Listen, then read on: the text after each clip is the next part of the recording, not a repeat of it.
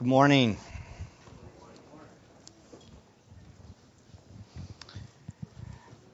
What a beautiful day, right? Thankful thankful for the worship team. They point us to the Lord. We worship with him. It's encouraging, isn't it? We are walking our way down through the book of Matthew, and I want to to encourage you today that uh, this passage uh, should uh, call all of us to look to the Lord, to trust Him, to depend upon Him more. I think it's important for us all to also realize that this is, this this passage is put in a a bigger context. Jesus is speaking to the disciples. Uh, it's very important for you to understand that Jesus is speaking to his disciples about how they're supposed to live in light of the coming kingdom. How they're supposed to live in this world in light of the coming kingdom. And remember that the disciples don't really get the whole picture, do they? Uh, they're they believe that Jesus is the Christ, the Son of the living God. But they don't really grasp that Jesus the Christ, the suffering servant of God, is going to have to die. He's told them, he's beginning to tell them over and over, I'm going to die. I'm going to die. But one thing strikes me that as they as he tells them this over and over, and we've seen it throughout, you know, after Matthew 12, after the blasphemy of the Holy Spirit, he he begins to tell him this, that he's going to be rejected. And after Peter had said, You're the Christ, Son of the living God, he says, I'm going to go up and I'm going to die. And what does Peter say, remember? He says, No, this is never going to happen to you. Peter says, This is never going to happen to you. What question did they not ask? Why? That's it. Yes, sister. They didn't ask why. Why? Why would you have to die? This is the question they should have asked, shouldn't they? Theologically, it was just held from them. They doctrinally they couldn't grasp it. But didn't they know their Bible? Didn't they know how holy he was? Didn't they know Isaiah 53? Because Isaiah 53 says what? That he would be the atonement in a sense for their sin. As I look at the disciples, I'm, I'm reminded that even in Christ, after the death, burial, and resurrection of Christ, the church still has a real problem with thinking way too small of God and understanding the gospel and understanding truly who God is and what He's done in Christ. The way the disciples act, sadly, reflects exactly how we act often. It shouldn't be that way though, because we're in Christ and we have the rest of the story, right? We know Jesus died. We know He rose from the dead. We know why He died, right? So these imperatives that Jesus gives for the disciples to live should be imperatives that we all say, Yes, sir. What do you want me to do? I'll do it right now. No problem. No questions asked. Yes, Lord. Right? But then we come to a passage like this. And we're so much more like the disciples than those on the other side of the cross in the new covenant. The love believers have for one another should be revealed because our hearts know how big God is and how much God loves us.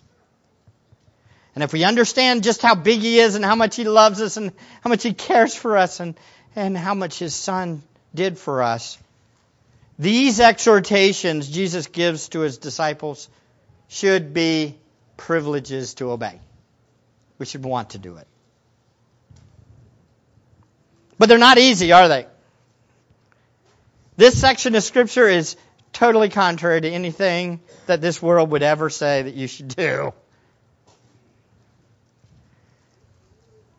But Jesus here is, is, is demonstrating and explaining the extreme sacrifice that love towards fellow believers should look like. This is how love towards other believers should look. This is caring for the little ones. Remember, Jesus in this sermon has already said that you must be different from this world. And in order to be different from this world, you should look like a little child. You should be humble and dependent. You should be like the little one. And Jesus has said you must treat your fellow beloved or your brothers and sisters different from the world. We're supposed to receive them with gentleness and kindness and love. And also, we should be holy in their midst, right? We shouldn't be walking in sin. We shouldn't cause them to stumble, right? We should be thinking of others before ourselves. And in fact, we love them so much that we, it would be better for us to gouge out our eye or cut off our hands than to cause one of them to stumble. Because we're thinking of others more than ourselves so much. We talked about in counseling today, biblical counseling class, it was really good. We talked about the asking the question about the question I've heard a thousand times is it okay for a believer to drink? Is it, is it okay for a believer to drink alcohol? And, and I'm going to I'm going to tell you what I say he said there, and you're probably going some of you are going to think I'm nuts, and you'll probably come back later and you'll want to talk to me about it, and that's fine. You're welcome to do it. But really, the answer is, is why are you asking the question? Why are you asking me the question? Is it because you like alcohol?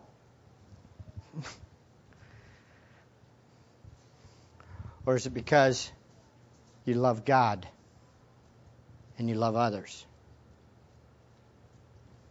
It's a great question, isn't it? You say, there's nothing wrong with drinking if I love God and love others. I didn't I didn't say any of that. I'm not even telling you whether or not you should drink or anything like that. I'm not talking about that. I'm talking about the motive of your heart and asking the question.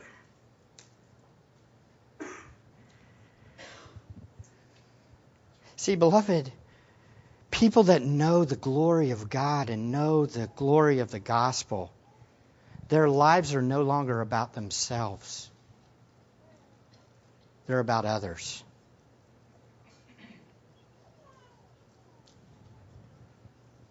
And no, Pastor Mike just didn't tell you you can't drink. I didn't say that, did I?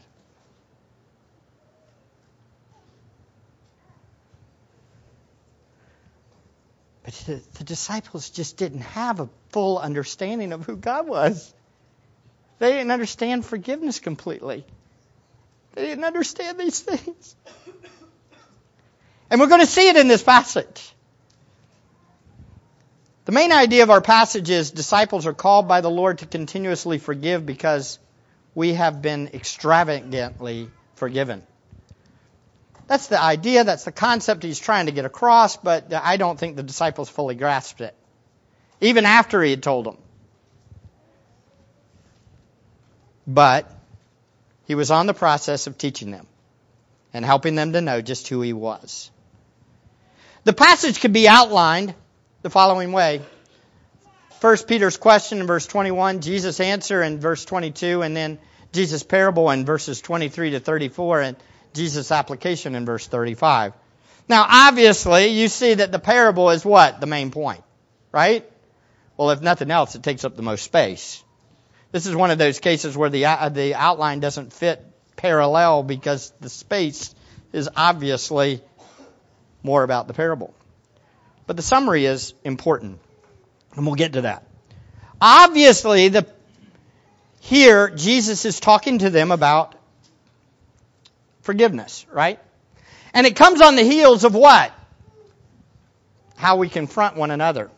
When we talk to one another, if somebody sins against you, what do you do? When there's a brother or sister that's sinning, how do I handle that? It's very interesting that Peter, again, is the one that pipes up with the question. Peter's wonderful. Again, Peter's that one that asks those questions that everybody else is thinking, but won't say it.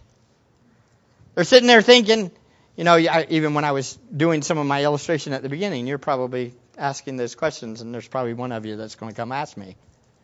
The others won't. But you wish you were there to hear the answer, don't you? That's kind of exactly what happens here with the disciples.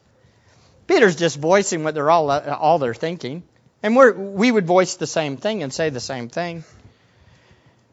Notice we'll start with this Peter's question. Look at Peter's question in verse 21. Then Peter came and said to him, Lord, how often shall my brother sin against me and I forgive him?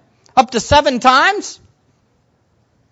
Now, when you hear that, the initial reaction is what? Well, that's not really a bad question. Is that a bad question? I don't think it's a bad question.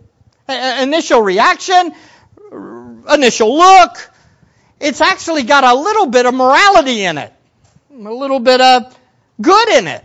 And I have to confess that even when I was reading some of the commentaries, some of the commentators said, hey, you know, Peter's got it here. He's a little better, at least, a little bit better than he was before. I would argue he misses it completely. Again. Really?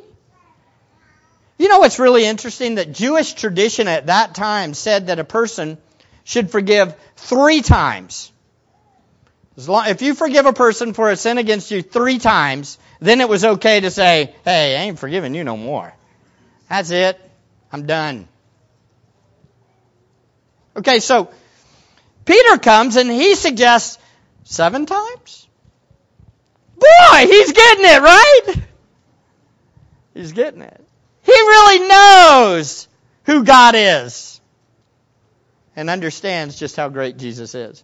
Because after all, Jesus' bar has always been what? Way higher than anything the Pharisees said. Remember the Sermon on the Mount? Remember it? The Sermon on the Mount was, you know, don't even look on somebody with anger or lust in your heart. Whereas they were, it's okay to punch somebody if they do something. You know, there were traditions and laws that it's okay if you do this in certain circumstances. So Peter's kind of kind of figuring this out a little bit, isn't he? What's he thinking? He's thinking, it seems to be, well, it's not three, because those guys have missed it all along. Let me just jump it up a little bit. Let's go for seven. And no, it wasn't because he was thinking the number of completion is perfection is seven. Sorry. That probably wasn't even crossing his mind. I think he was raising the bar up a little bit.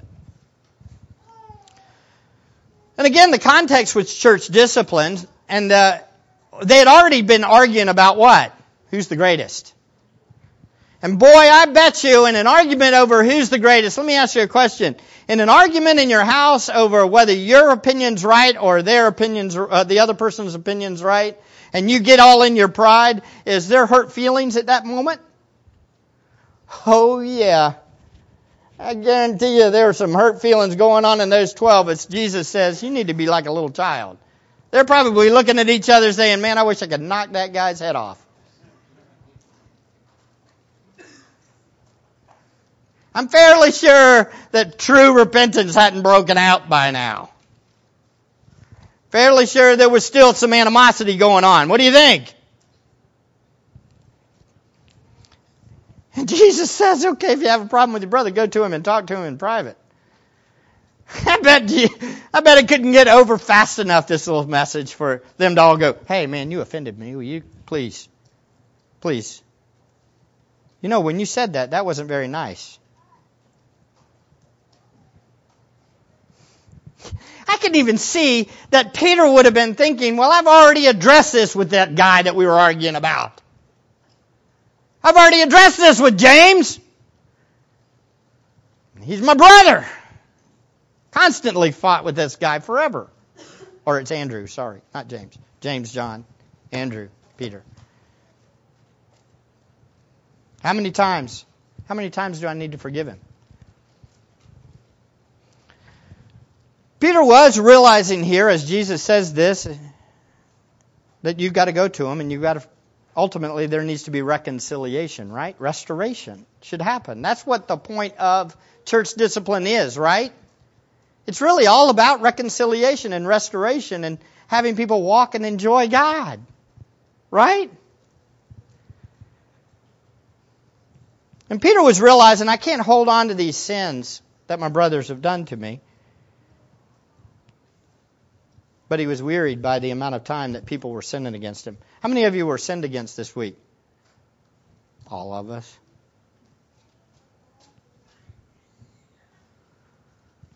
And you can see Peter is still thinking too much about, though, himself.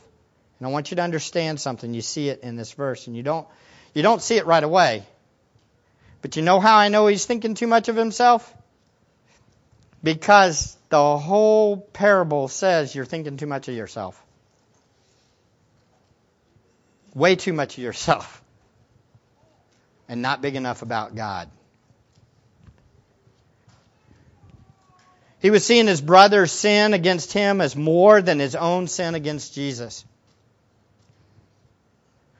When we're struggling with forgiveness and bitterness in our hearts, we will begin to ask the question how much more am I going to have to put up with this person?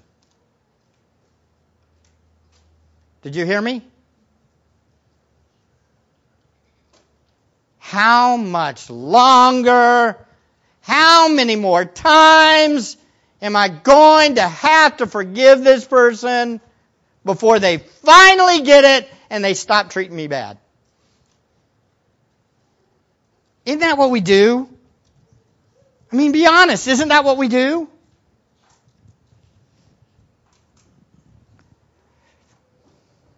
Problem is, is that we're too focused on ourselves at that moment way too focused on ourselves at that moment. Friends, our society is especially bad at this thing, isn't it? Forgiveness. We live in a world that is often offended by anything and everything all the time. We walk around as offended people. Can't believe you pulled out in front of me. That's, why do you think there's so much road rage?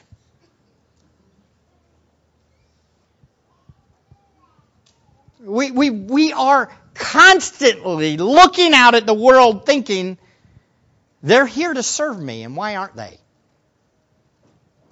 And so we walk around in bitterness and unforgiveness and judgmental hearts, and we're constantly. This is our world, isn't it?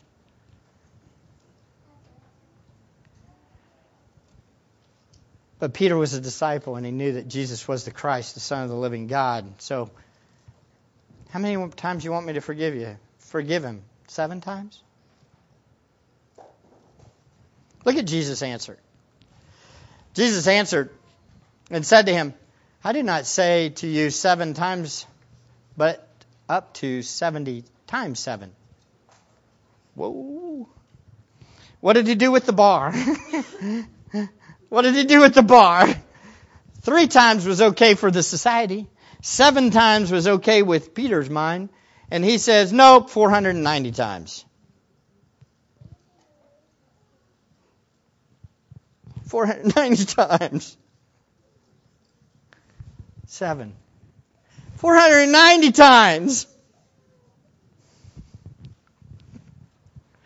That's insane. 490 times somebody pulls out in front of me and they say, I'm sorry. And I'm supposed to say, yeah, that's okay. It's okay. Go, go ahead. No. Really? My wife says something to me that offends me. 490 times I'm supposed to go ahead and let it go and love her. Come on. She can't learn?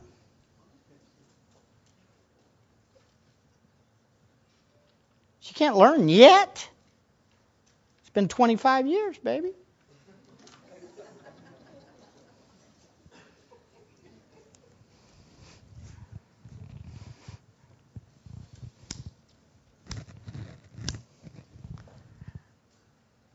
I've forgotten at that moment who God is. And I've definitely forgotten who I am.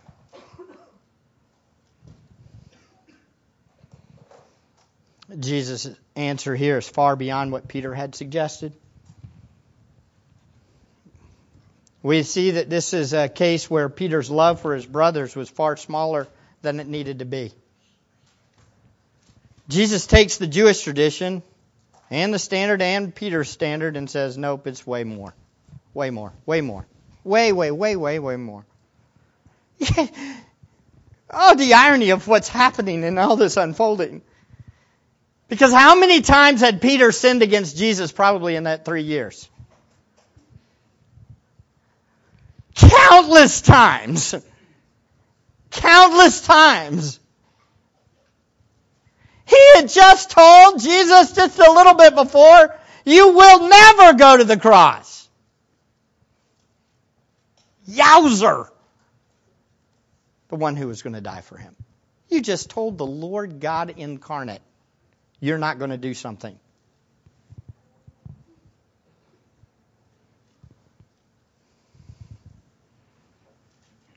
He says, 70 times 7, Peter.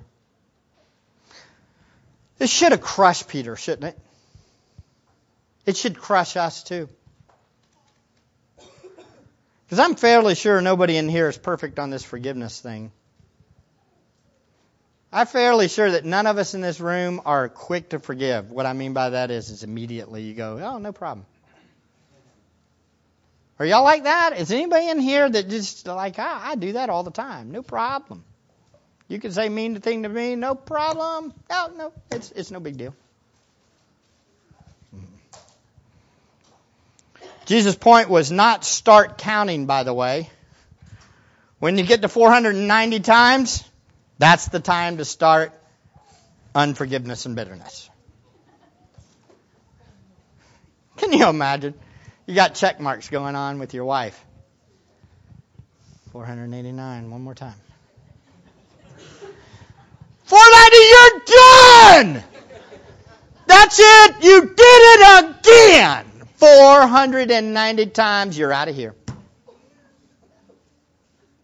You're either going to change now or I'm gone.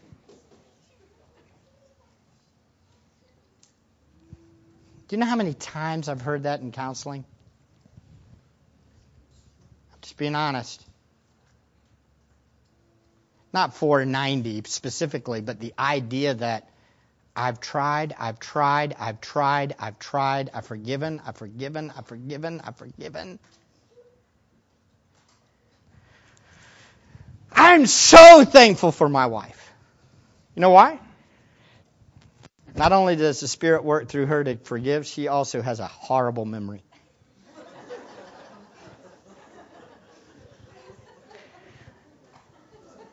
And I do too. That's why we get along so great. we'll offend each other two or three days ago.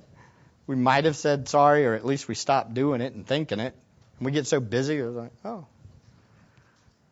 Praise the Lord, she forgets. And I forget.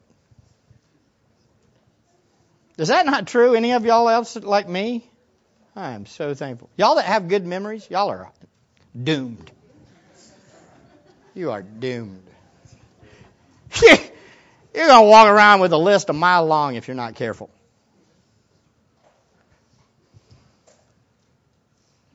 That's not love, is it? 1 Corinthians 13 Love does not keep a record of wrongs.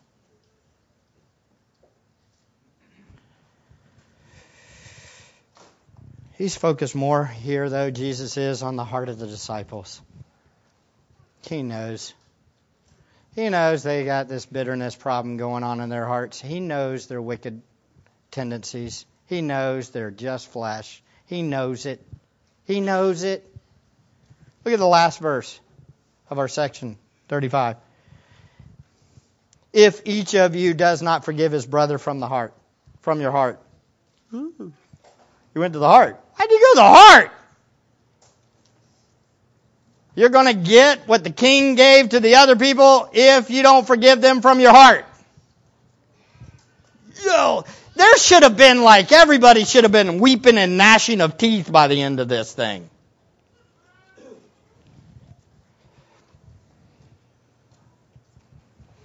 The problem we're all fa- face is our pain and our feelings blind us to the love of God and how we should view, view our fellow believers. Our hearts understand and are focused far more on how people treat us than how we treat Jesus. That's it. That's it. So Jesus begins to illustrate this, and he raises the bar up and says, This is the expectation. Let me show you who your heart is, what your heart's about. And he gives this parable. Neat parable, right? The parable is, Jesus is an absolute master storyteller. The, the, the parable, as you get into it, you're, you're going in one direction and he just whacks you. And you end up going the other direction. And then you boom, back the other direction. Like you're thinking, okay, this is going this direction and he's trying to say this and then boom.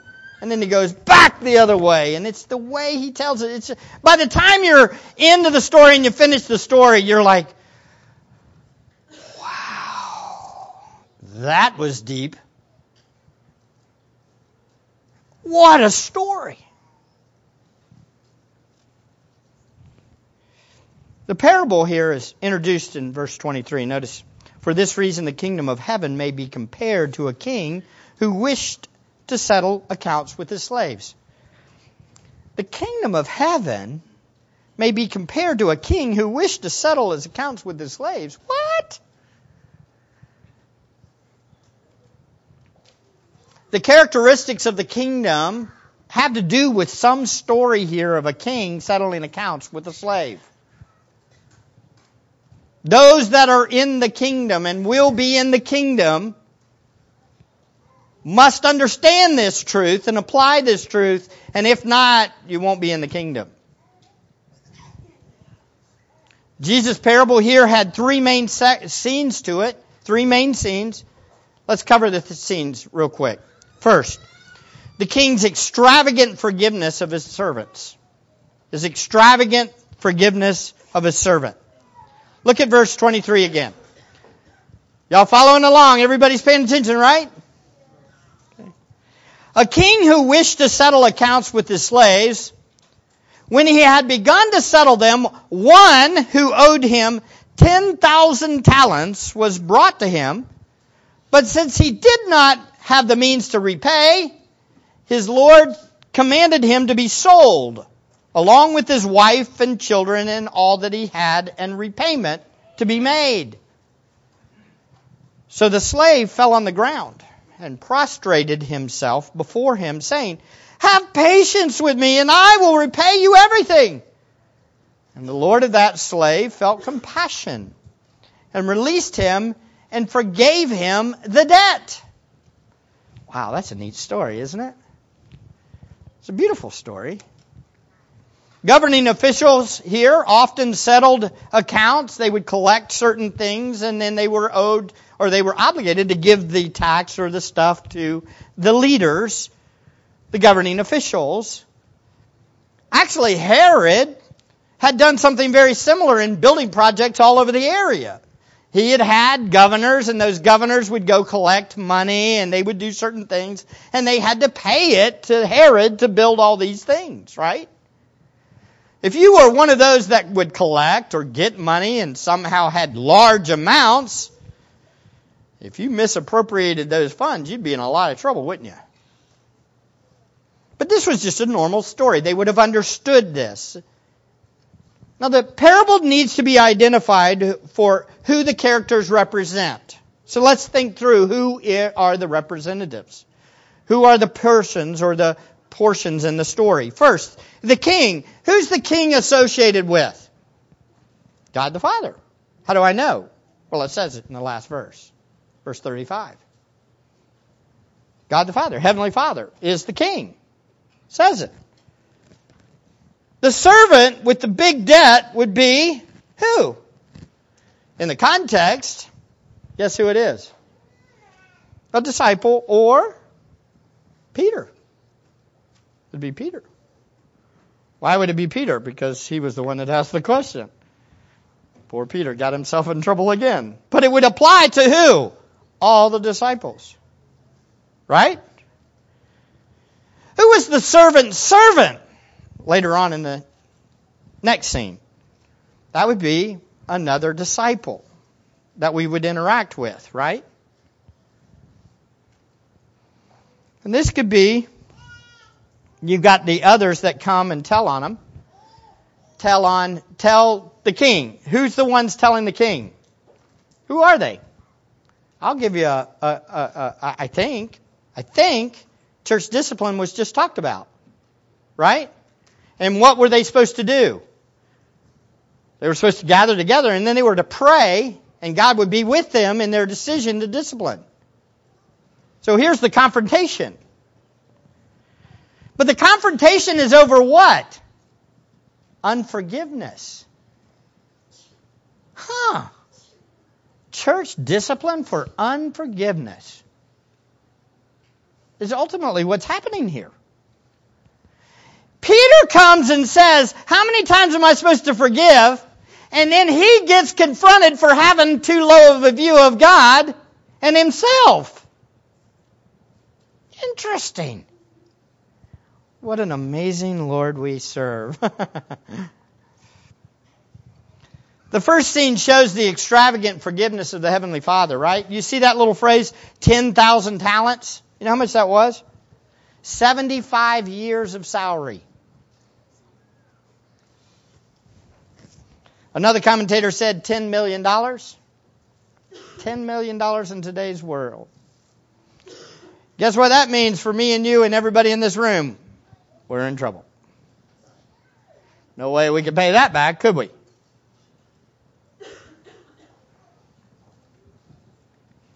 The judgment would have made it possible to pay only a small portion. He had not the ability to pay it back. It was an impossible debt.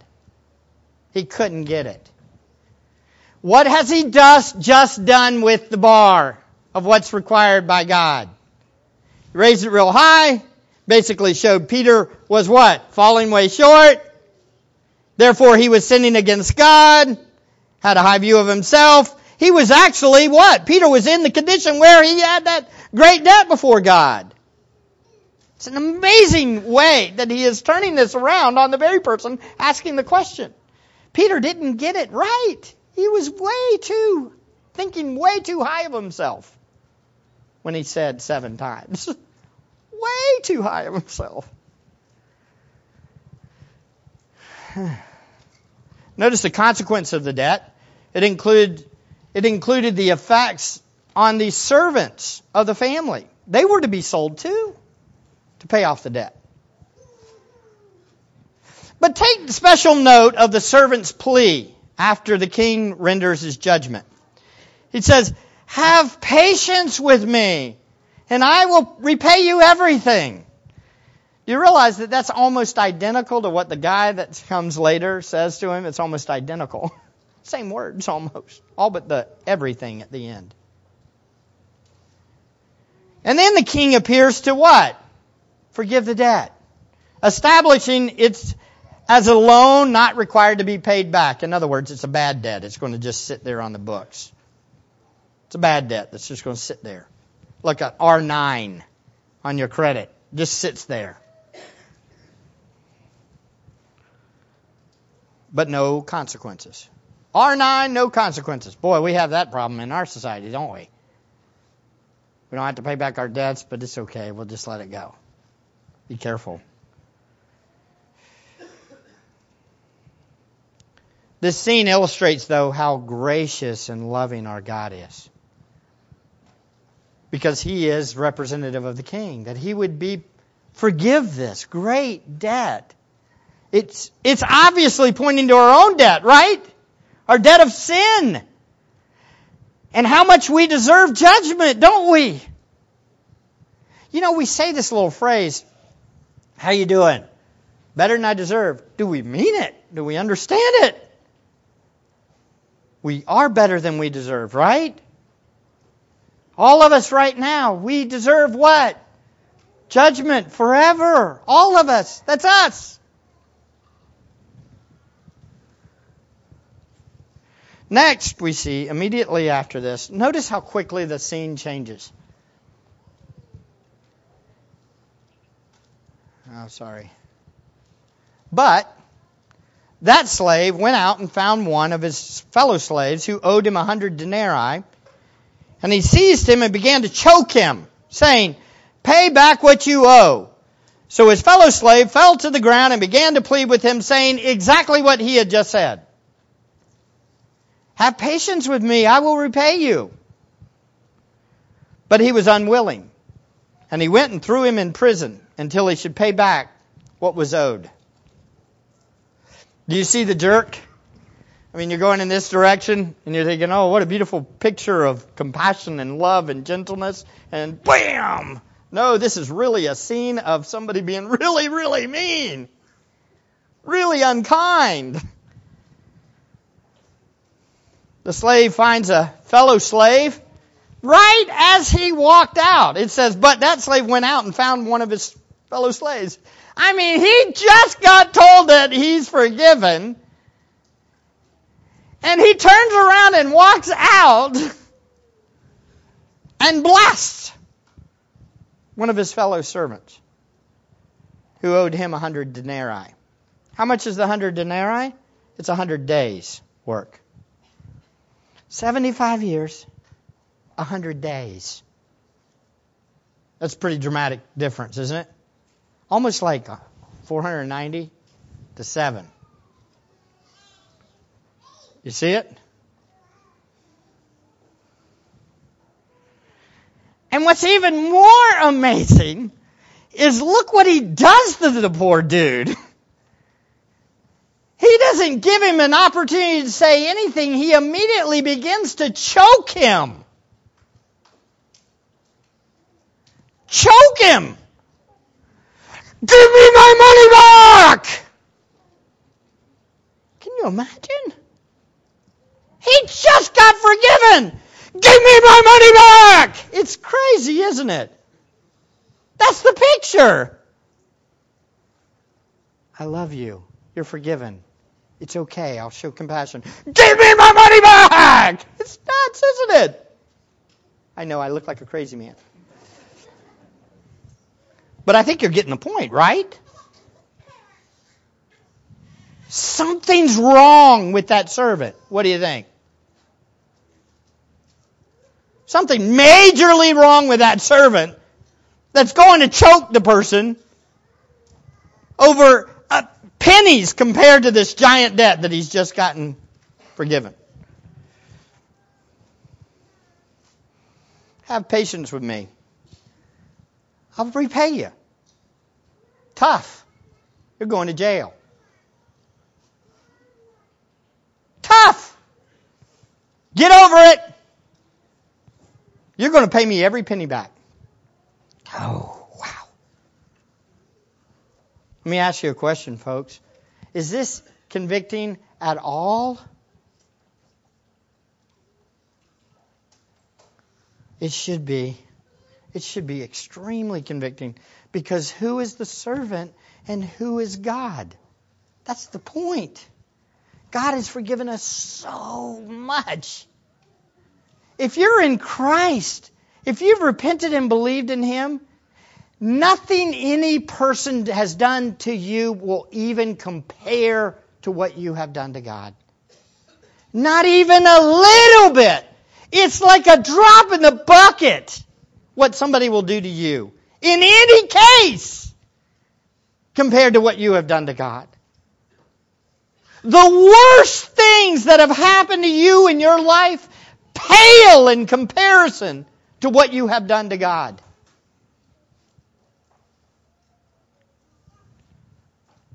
And if you don't get this, you really don't know how much God loves you. Do you hear me? Do you hear me?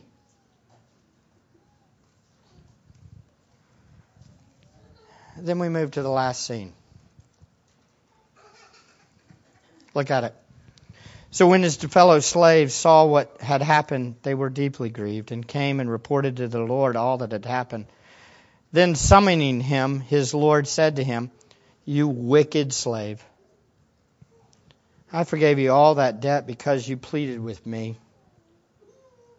Should you not also have been had mercy on your fellow slave in the same way that I had mercy on you?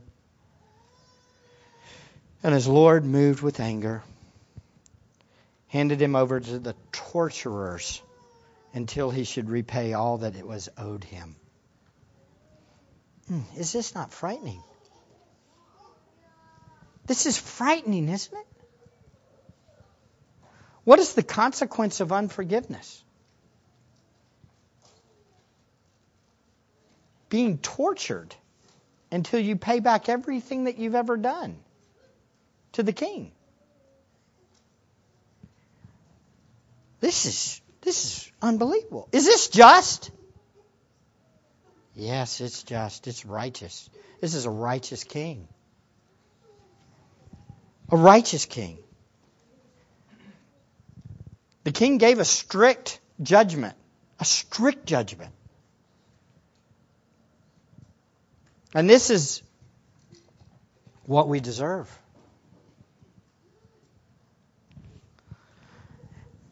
And listen, to make sure that it was very clear to the disciples, Jesus doesn't mince any words. He basically says, and the king is God. That's the next thing. It's the application. Look at it. My heavenly Father will also do the same to you if each of you does not forgive his brother from your heart. I don't think I'm having a hard time figuring out that the king is God. Are you? I'm not, ha- I'm not having a hard time figuring out that the disciples represent the servants, right? I'm not having a hard time figuring out the story at all. I know who it represents, right?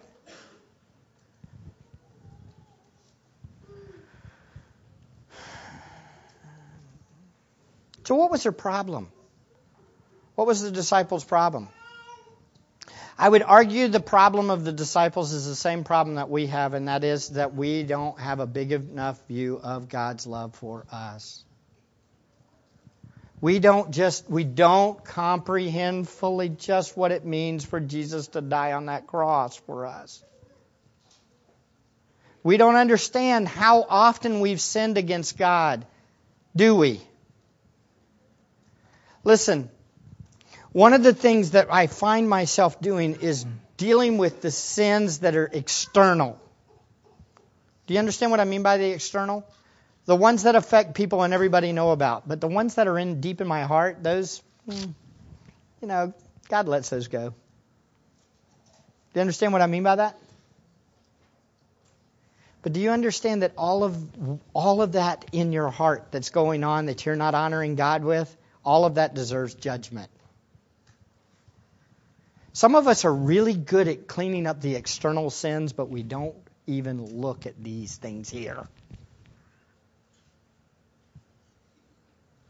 And so what happens is, is that we think that people should treat us like we treat them. Because I'm externally nice to you. I say thank you, why don't you?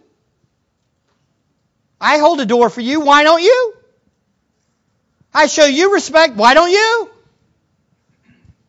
But see, the problem is, is that we've forgotten that we've got so much sin against other people that's always going on.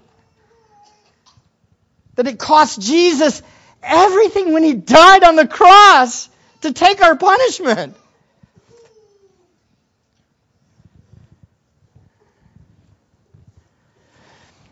Hear me, hear me.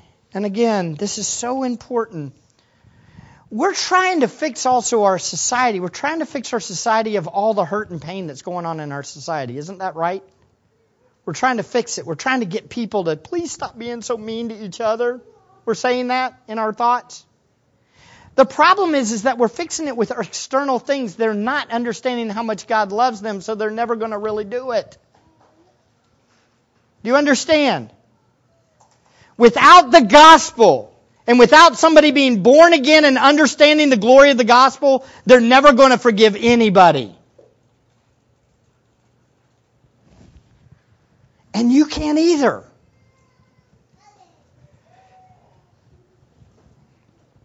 The disciples were getting it though, right? By the way, listen. Jesus has already said this in Matthew 6. He said, For if you forgive others for your, their transgression, your heavenly Father will also forgive you. But if you do not forgive others, then your Father will not forgive your transgression. Uh, he said that in 6. So now uh, the question is, does this mean that we're forgiven by God because we forgive others? Trick question. Do you for, are you forgiven by God because you forgive others? No, that's not what that means. It means that if you haven't been born again and trusted in God's forgiveness of you, then you will not forgive other people. That's what it means. If you've really understood that God forgives you and that He loves you and you knew how sinful you were against Him and you get it, you get, oh, I should be in hell. Then you will forgive other people, right? Where does unforgiveness hatch? Where does it start? It starts in a heart that doesn't know that God forgave them.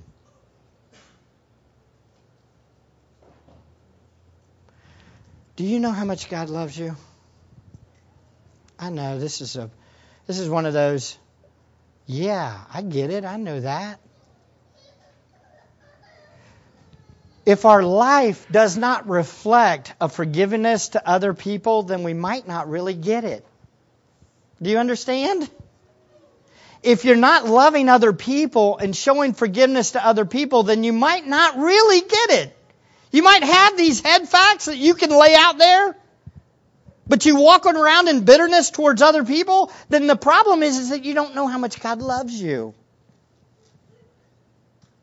I got good news for you. You ready? Jesus Christ came into the world to die for that sin too. Hear me, beloved. Jesus came into the world to die for the sin of unforgiveness.